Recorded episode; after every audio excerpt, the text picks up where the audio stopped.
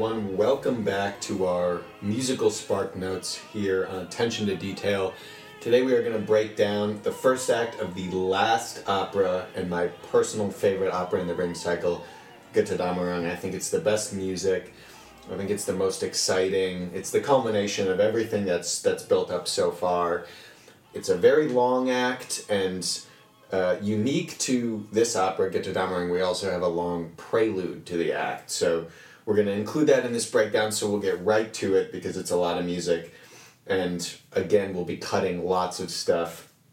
At points during this episode, I'll give some suggestions for things to listen to that we can't include in this episode because I really think there's some fantastic music in this first act that is worth just taking the time to go and actually listen to the whole section of music because um, it's just so so stunning, so fun to listen to. So I hope you'll do that. But let's dive right in. We open uh, Götterdämmerung with some music that we actually have heard already, and we heard it. We heard it in a different musical key, but we heard it very shortly ago in in our ring cycle timeline here, at towards the end of Siegfried.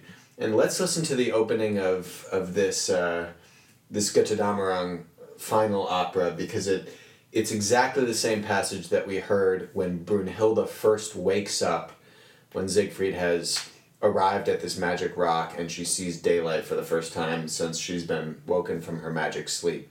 So here's the opening to Götterdämmerung.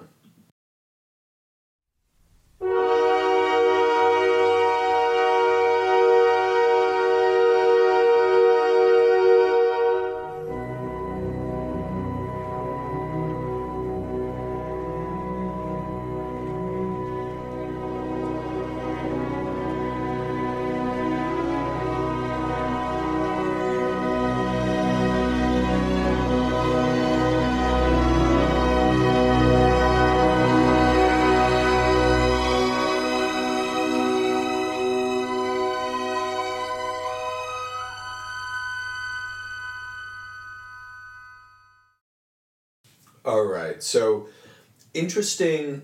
It turns out that this passage is, for those theory buffs who are curious, one half step lower in key than what we heard in, in Siegfried. That's in what we call E minor. This is in what we call E flat minor, at least the first chord.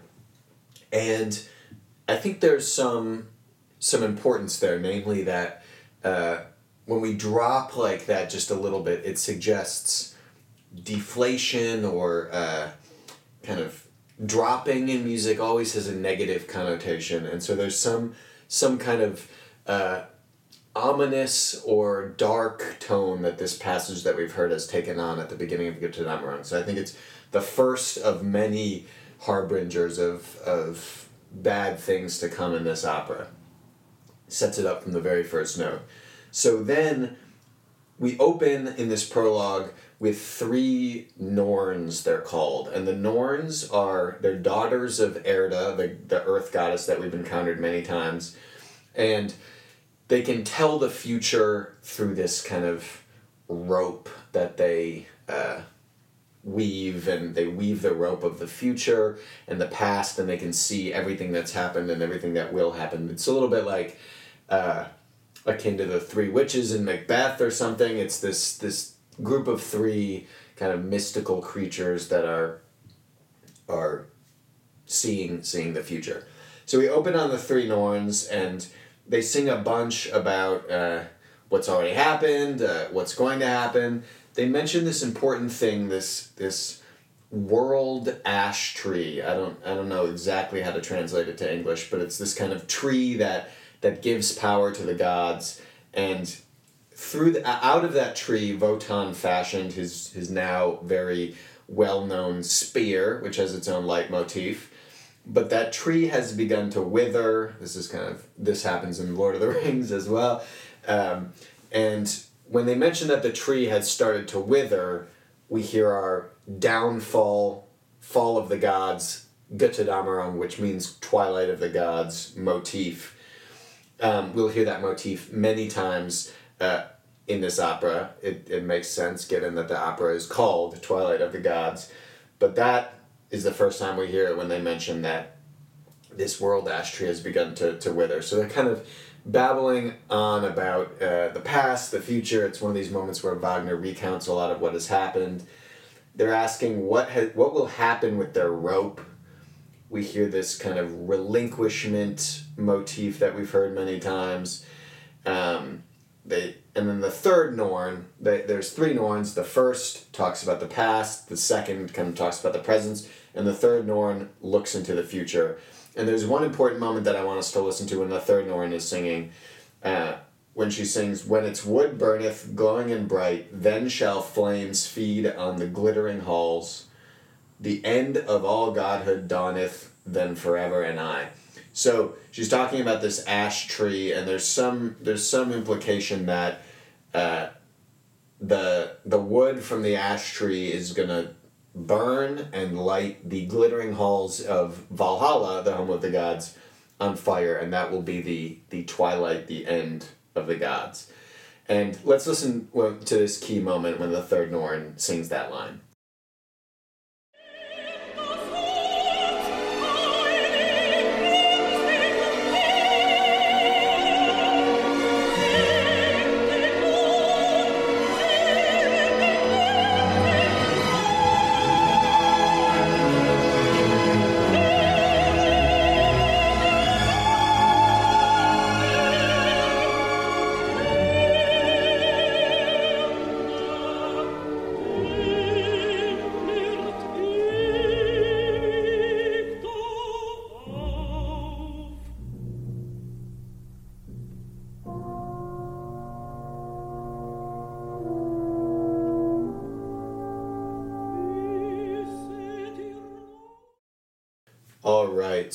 She's singing about Valhalla burning. We hear some fire music, the fire motif, and then very importantly, the motif I just mentioned, the downfall of the gods, when she says, uh, you know, the the end of all godhood dawneth forever. We hear this motif, the one that goes.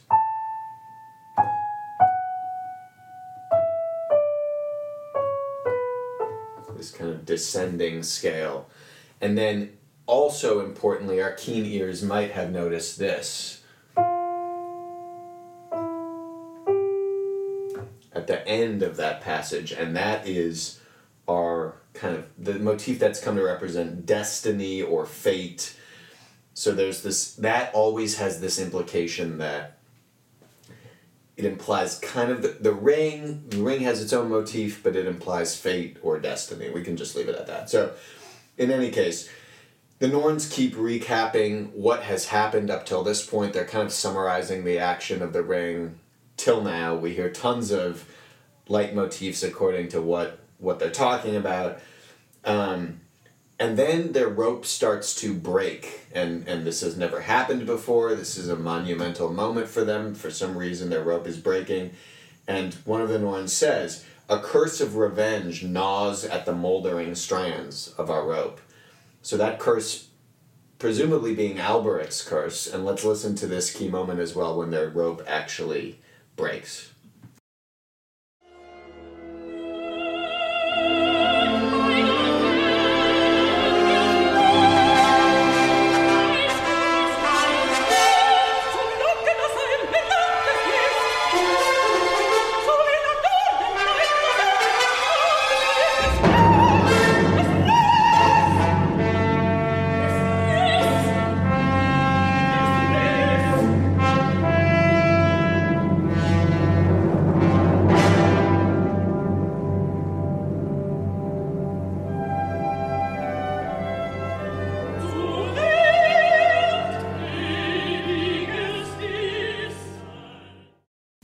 All right, so our leitmotifs are coming fast here.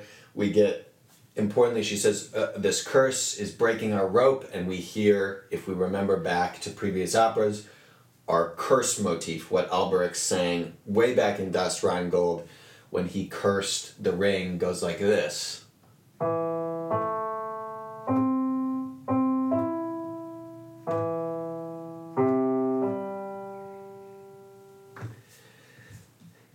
Time we hear that, it's kind of imposing. It's played by itself. uh, and then we hear the the fall of the gods, twilight of the gods motif again there at the end. So again, implication that this is near the the fall of the gods. And then we go into a passage that is is usually referred to as Siegfried's Rhine journey. Uh, one of the most famous passages in all of Wagner, and this is one of the passages that I recommend you go listen to. So there's this long uh, passage. You can find all of these in the recording that's attached in the in the show notes. And there's a long passage that's this kind of sunrise as they wake up next to the Rhine. There's actually a motif of the sun rising that we hear many times. And we also hear Brunhilde's mo- motif fully formed for the first time here. And so let's listen to just a tiny bit of this music, but it's kind of a glorious long passage where the sun rises and then a really triumphant music at the at the end of this long slow build up. But let's listen to the beginning just so we get these two motifs in our ear, sun rising and then most importantly the Brunhilde motif.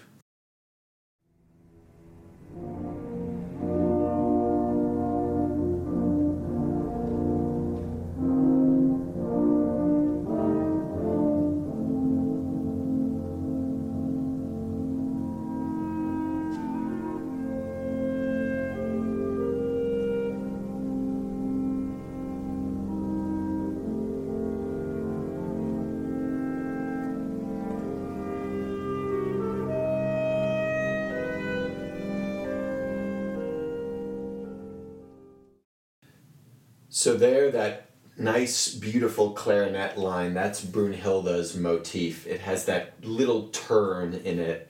Goes.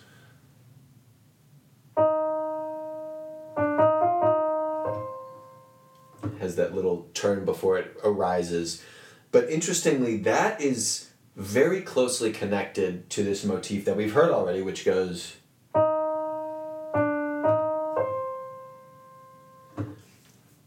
That's the beginning of the motif for the Wälsungs, which we've heard over and over. You remember this is this race of uh, Wotan's kin.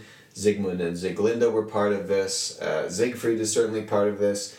And in somehow it seems like in joining with Siegfried in this kind of bond of love, Brunhilde has now assumed this other motif that's intimately related to the Wälsung motif and she's shed in some ways her previous motif, which was the the Valkyrie motif that went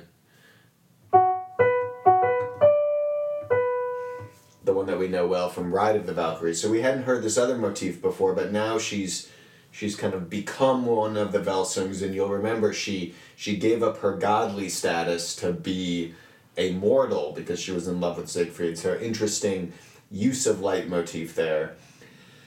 So this is a passage to listen to. There's this kind of ecstatic love duet between Siegfried and Brunhilde. They're just basking in their newfound love for each other. And let's listen to a brief moment of of uh, not negativity, but there's all this positivity and and uh, love being discussed in this, you know, romantic duet for long period of time at the beginning of this prologue and there's this one dark moment in the middle and let's just listen to that one dark moment when brunhilde says remember the oaths that have bound us. And here's the power of leitmotifs because again they're singing about their love and remember the oaths that bound us doesn't have to be a dark line at all but listen to the music right when she says that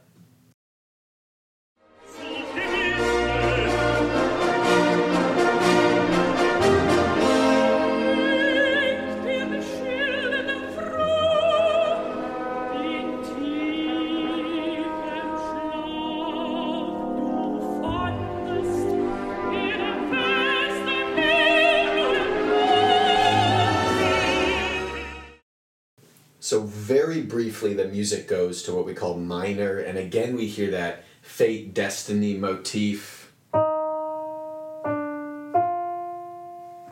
But as quickly as it comes, it disappears, and we go back to this uh, major romantic music. But that's the power of leitmotifs because that gives us a clue. Remember the oaths that have bound us. Something is going to happen along those lines that's not going to be positive but that's going to be a result of destiny or fate. So we hear tons more of these love motifs. There are many of them, and we hear them all. Uh, Siegfried then, very important moment, he gives Brunhilde the ring as a show of his his love, and we hear, of course, the ring motif when he does that. Brunhilde, in exchange, gives him her horse, Grane because he has to go off on his many adventures. I'm not exactly sure what he has to go do, but he has to leave and, and take care of something. Um, and he he's going to ride off and uh, go on his adventures, and he wants Brunhilde to wait for him at this magic rock, still encircled by fire. So she waited like 80 years for, for him to wake her out of her sleep, but she's got to wait a little longer, so he's going to ride off and, and do all of his heroic things. So let's listen to a little highlight of the end of this very long ecstatic aria passage. But yeah, I'd encourage you, if you have time, to go listen.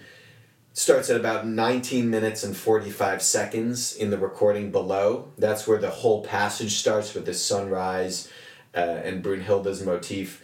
But also, if you're going to listen to the main portion, this kind of eight minute portion that is played often by itself. It's called Siegfried's Rhine Journey. It starts at around 30 minutes and 45 seconds or so in our recording down below. I can't play the whole thing here, but I really encourage you to go listen to this. It's one of the greatest orchestral interludes ever written in opera. But we'll get a little taste of the end of their ecstatic aria as it goes into this orchestral interlude called Siegfried's Rhine Journey as he's riding past the Rhine on Brunhilde's horse. So here's the Here's the end of their aria, beginning of Siegfried's Rhine journey.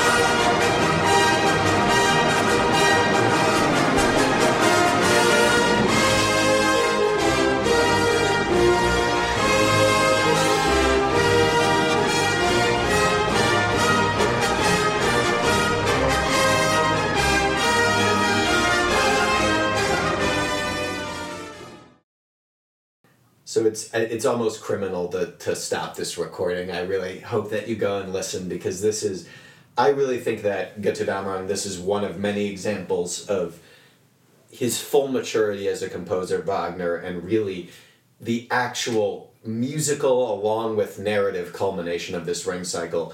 You'll find, I think, if you listen closely, one thing that Wagner is doing here that he doesn't do so much in the first three operas is there are these webs of leitmotifs that are created. It's not just like, okay, this happens, here's one leitmotif, something else happens, here's the other leitmotif. And he would do that in previous operas, even in pretty quick succession.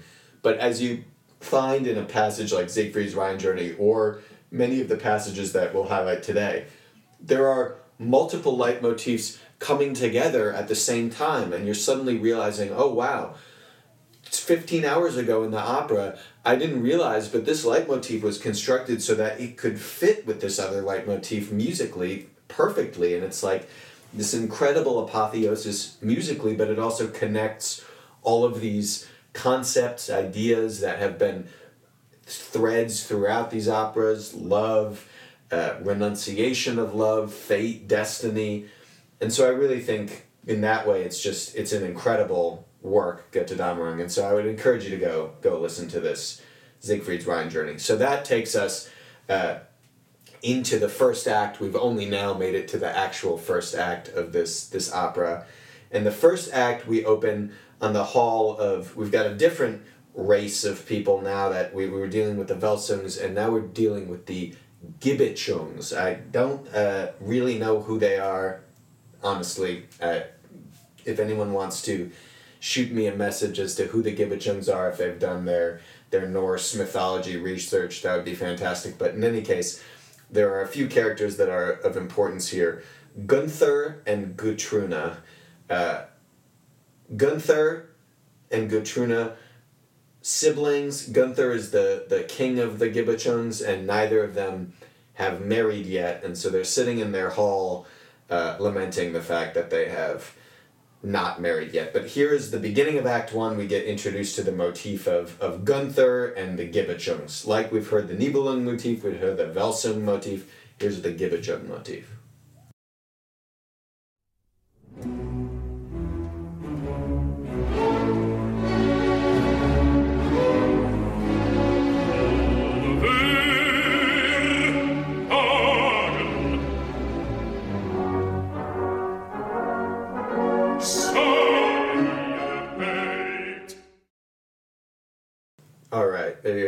Particularly important motif, but we should hear the beginning of the act nonetheless.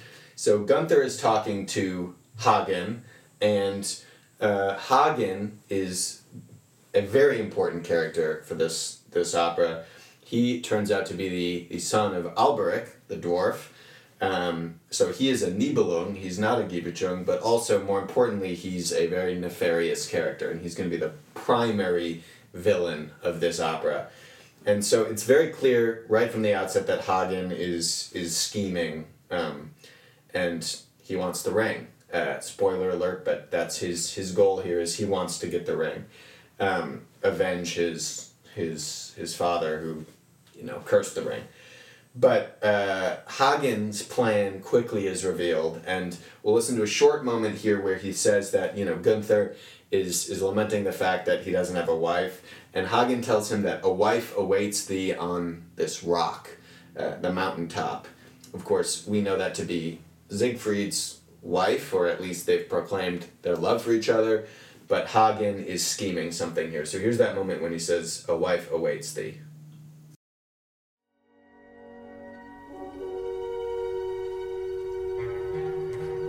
Ein weiß ich, das höchste der Welt. Auf Welten hoch ihr sitzt, ein Feuer, und brennt ihre Zeit, nur wird euch das Feuer.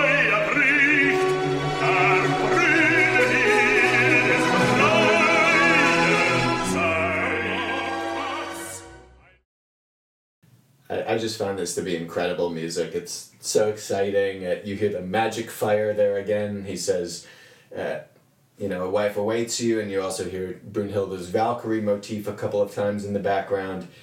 So we know this wife to be Brunhilde. Gunther is afraid that he's not strong enough to to win Brunhilde because Hagen has told him that you know you need to make it through this circle of magic fire. But Hagen tells him that Siegfried is. Course, we hear the Siegfried motif there. So then Gutrune, Gunther's sister, shows up, and she's curious. She asks asks about Siegfried. Um, this guy sounds pretty impressive. Uh, he's he's so far one for one with the women he's met. So naturally, Gutrune is also interested, and uh, Hagen tells Gutrune about Siegfried's exploits. How he knows about them, it's unclear because last we checked, Siegfried was on the mountaintop with Brunhilde. I'm not sure how the news spread so quickly of his heroic exploits, but in any case, Hagen knows, and he mentions that uh, Siegfried has the ring, and he who has the ring could rule the world. And so this is an extra enticement for for Gunther to or Gutrune. They don't realize that Siegfried has passed the ring along, but this is enticement for Gutrune and Gunther, her brother, to to for Gutrune to marry Siegfried. So suddenly the plan is coming uh, in focus. Hagen wants Gutrune to marry Siegfried, and she wants and he wants Gunther to marry Brunhilde. Sorry, it's it's hard to keep track of all of these these characters and names. So they agree to this. They they think this is a good idea, and we hear right when they agree. Then we hear Siegfried's horn in the distance, and it's followed immediately by the the curse motif. So Siegfried is showing up. We hear his horn off stage, and he is riding down the Rhine. Uh, right to the hall of the Gibichungs, and we hear the curse motif. So something something bad is going to happen. So we hear the Rhine's motif itself as Siegfried is, is coming down the Rhine on his boat. Apparently, the Hall of the Gibichungs is right uh, right on the Rhine. Excellent location. Um, and Siegfried finally shows up, and let's listen to the moment when he shows up because all of this excitement turns into what we will hear as a massive iteration of this this curse motif again. So here's when Siegfried shows up at the Hall of the Gibichungs, the very end of the first scene.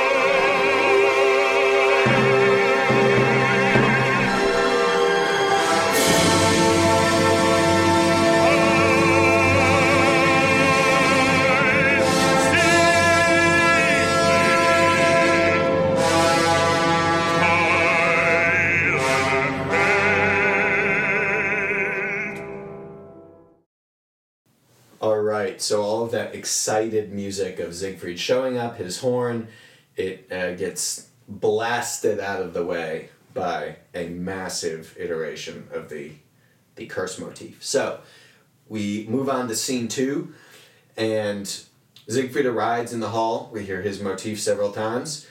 Then he meets Hagen, and the moment he meets Hagen, we hear that curse motif again. So that would clear something is happening. He talks with Gunther a bit. Siegfried talks with Gunther a bit. Um, then Hagen asks him if uh, he's the ruler of the the Nibelungs, Siegfried, because you know he has the ring.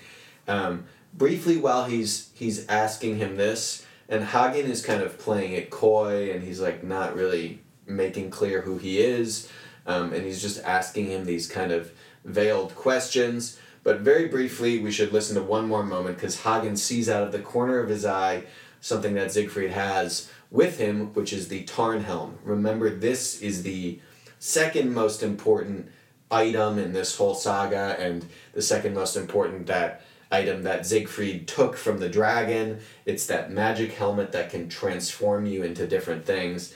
Um, and let's just remind ourselves what the motif of the Tarnhelm is as Hagen sees this out of the corner of his eye.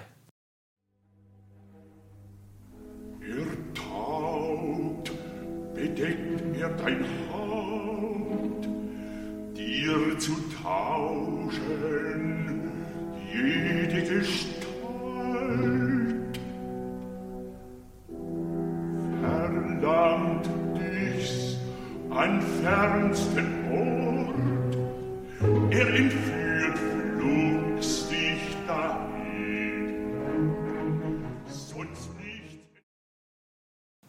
So there you have the motif of the Tarnhelm, that kind of sneaky thing that goes like this.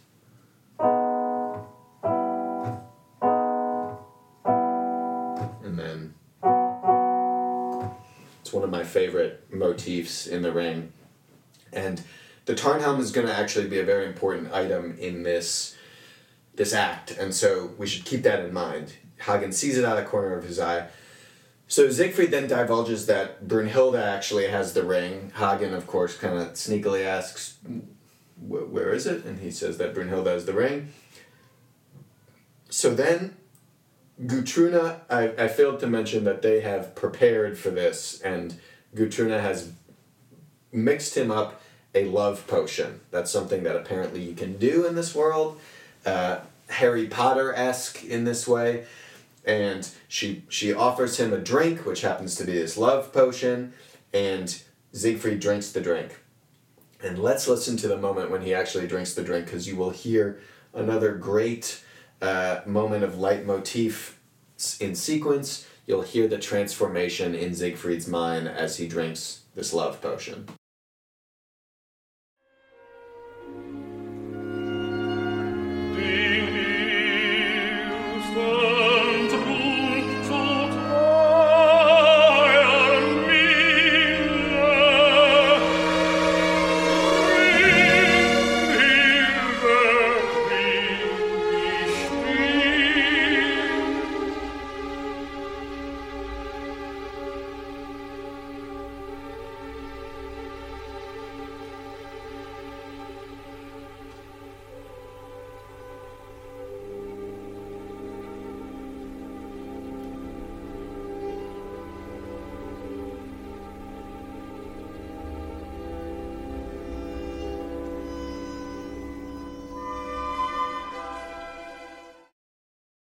So, right as this passage ends, we start hearing what turns out to be Gutrune's motif because, of course, he has switched and fallen in love with Gutrune. But right before he drinks the drink, we hear this motif that goes like this.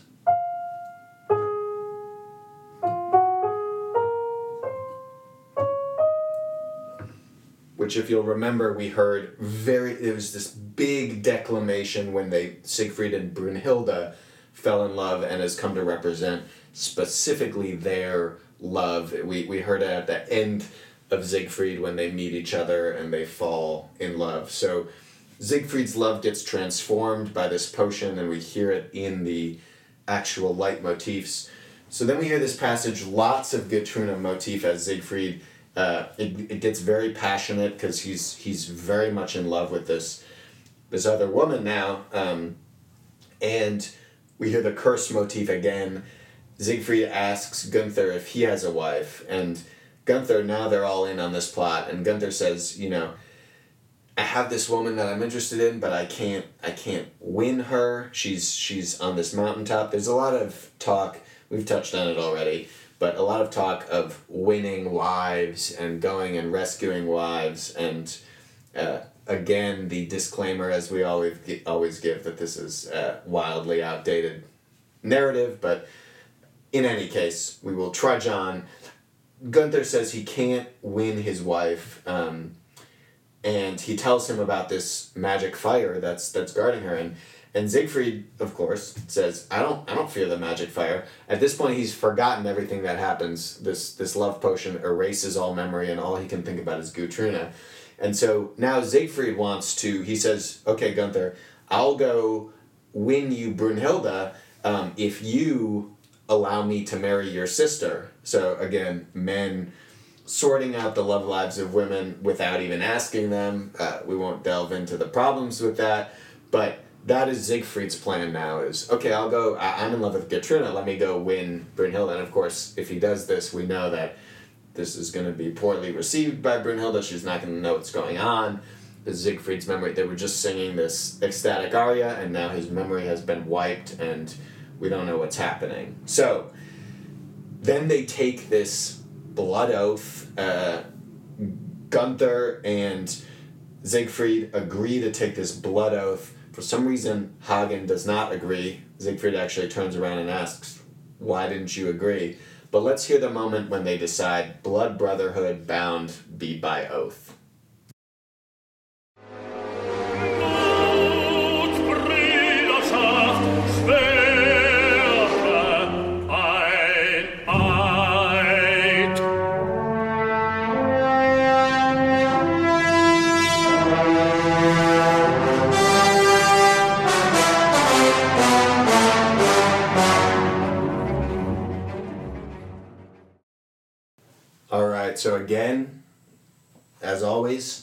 Curse motif, big and imposing.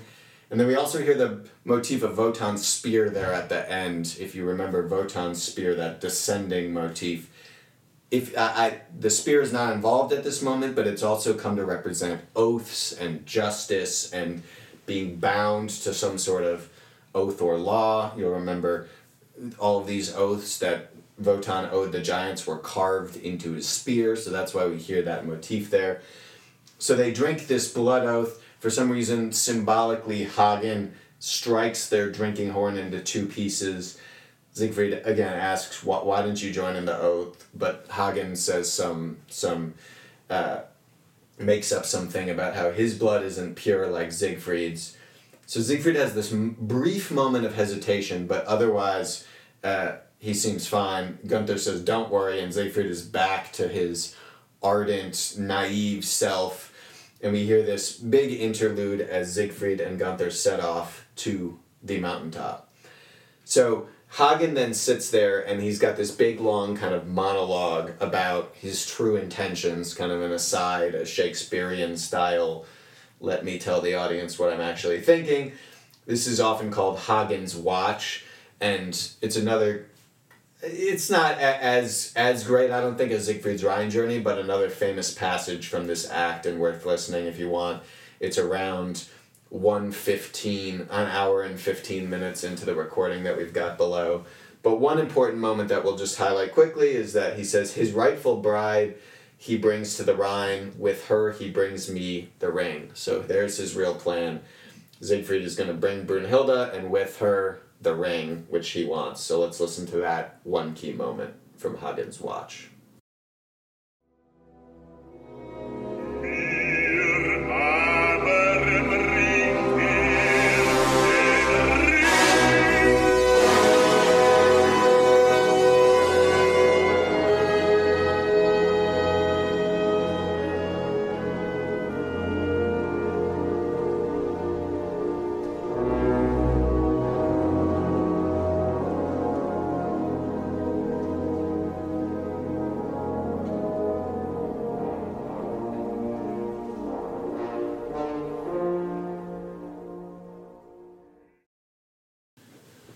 Right, so there he, he says they'll bring me the ring, and here's what we hear.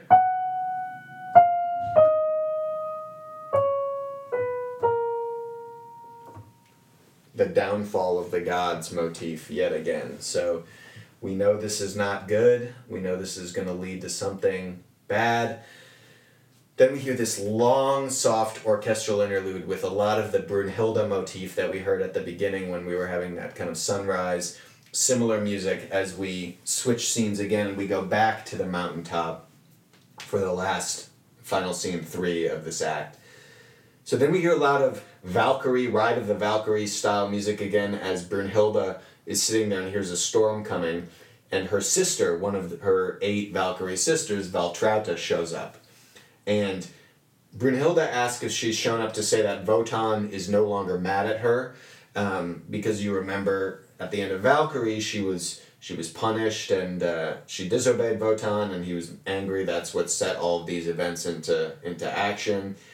Um, he left her on this magic mountaintop surrounded by a ring of fire, and she recounts to Waltraute how Siegfried showed up. They fell in love, um, but that's not the reason Waltraute says. She says that Wotan has come back to Valhalla. His spear shattered. You'll remember Siegfried shattered his spear, and he's planning to burn down Valhalla.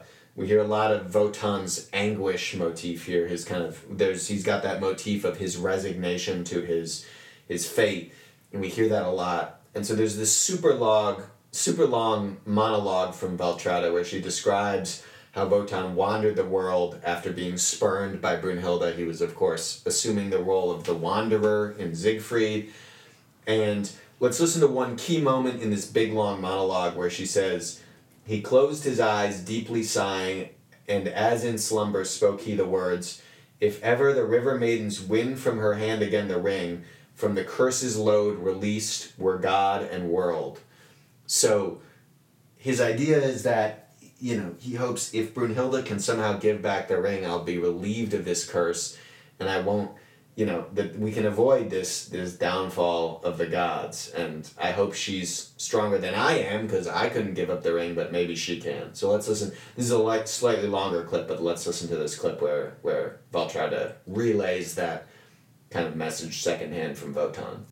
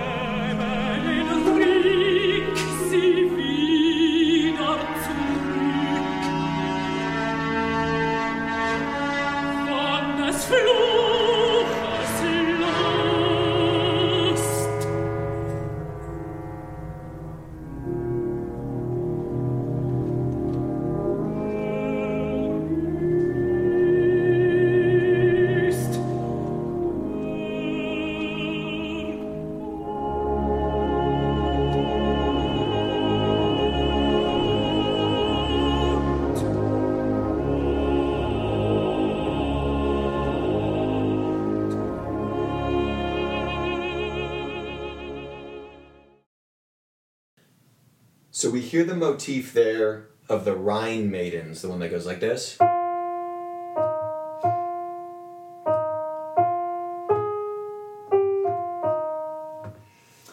And the idea is that if we could return the ring to these Rhine maidens, we also hear the ring, we hear the curse, uh, then we could save these events from, from happening. And at the end there, we hear the Valhalla motif again, uh, because we know that, that Wotan, you know, the destruction of the gods represented by Valhalla is imminent if, if the ring is not destroyed.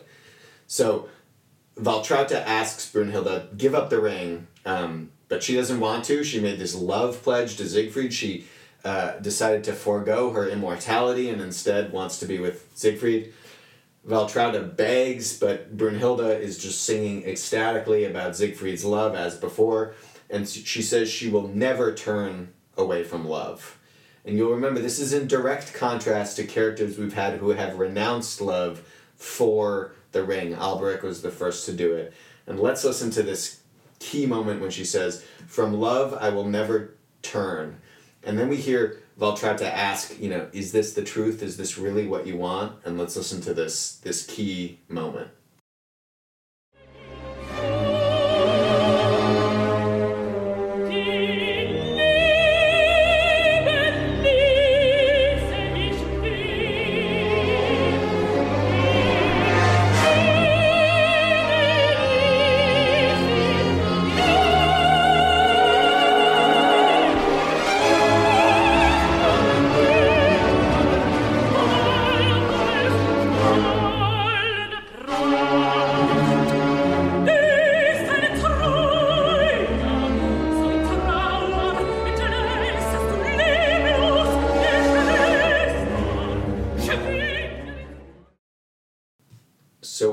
Sings that line, I will never turn away from love, we hear this.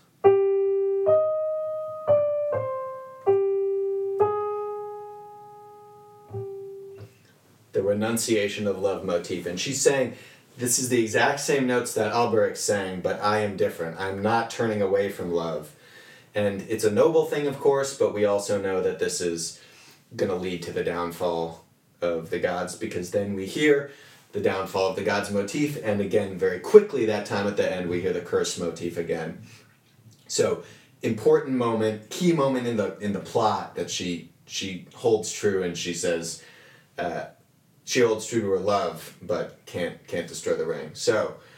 Uh, Waltraute flies away. We hear a Valkyrie music kind of interlude as she flies away. Then we hear more of the magic fire music because the fire starts raging now because there's someone approaching and she gets really excited because uh, she thinks Siegfried has returned. And let's listen to the moment when you know she thinks Siegfried has returned, and instead, who shows up is in fact Siegfried, but disguised by the Tarnhelm as Gunther. So. Siegfried is the only one who can get through this ring of fire, but he's put on the Tarnhelm. This is the plan. He's, of course, in love with Gutrune, so very confusing.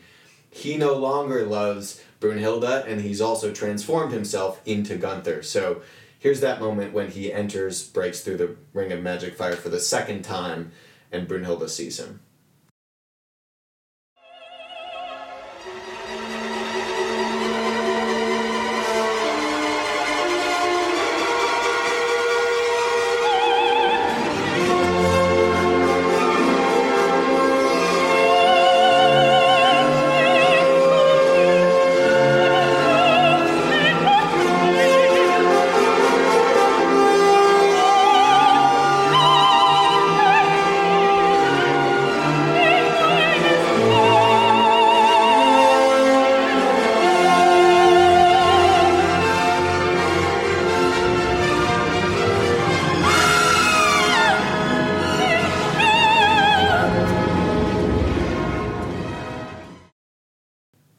Right, so as he's approaching, we hear tons of his motif, his horn motif, everything that represents Siegfried, along with here's what I'm talking about with Wagner. He's now wedded these with the magic fire music. It's all this one pastiche. It's it's incredible writing, but then you can hear right at the end, she's of course terrified because she sees someone else. It's not Siegfried. Uh, it's in fact Gunther, but it is Siegfried. We just she just doesn't know that. Very confusing. Um, makes more sense when you're actually watching the opera, but in any case. So she sees it's Gunther. Uh, we hear this we hear this motif that actually kind of has represented we've skipped over it um, it kind of has represented the magic potion that he was given when he drinks it we hear it we hear it again now it's very similar to the Tarnhelm motif because it's it's kind of a transformational device the Tarnhelm turns you into a different person the magic potion makes you love someone else but Brunhilde asks who this intruder is, and we hear the Gunther motif, the one that we heard at the beginning of this act. Um, and she cries out, so she thinks this is the punishment from Wotan. She was, she thinks, oh, I'm actually not out of the doghouse. Wotan's still really mad at me, and he's sending this, this evil person. I'm in love with Siegfried, but for some reason, this other person has showed up. So Siegfried, aka or Gunther, aka Siegfried, says that they need to be married her and Gunther, um, and she threatens him with with the ring. She says, "Get away! This is powerful." At that moment, we hear a character who's not even there, and, a, and another motif that we've skipped over, but we will certainly hear many times, the motif of Hagen. Um, so we hear that as all of this fighting is going on because we, you know, his machinations are being realized here. They fight. Siegfried wrests the ring away from from Brunhilde. We hear a ton of the curse motif. She faints. We hear the Brunhilde motif. I'm gonna skip this portion because I don't think it's the best music, but but they have this big fight and Siegfried takes the ring away, and then at the very end of the act. Um, you know, he's kind of like, okay, let's go. We're, we're to get married still as Gunther. And then he slips back into his own voice and he says, Now, Notung, that's the sword, witness thou that I in bonds have wooed Keep thou my troth to my brother. Let thy bra- blade safeguard his bride. So he's kind of snapped out of his transformation, at least, or he knows that he's not Gunther, he's, he's Siegfried, but he made this blood oath to Gunther and he's going to protect his bride, not my bride, but his bride, because Siegfried is now fully engulfed in this potion. He loves Gutrune, and he's and this is just uh, traumatic beyond all end for for Brunhilde. So terrible situation that we're in here. But let's listen to the end of the act where Siegfried says that, and then we we close the act in very. Uh, it's a different end to the act than anything we've had. This is this is pretty pessimistic and negative. So here's the end of Act One of Götterdämmerung.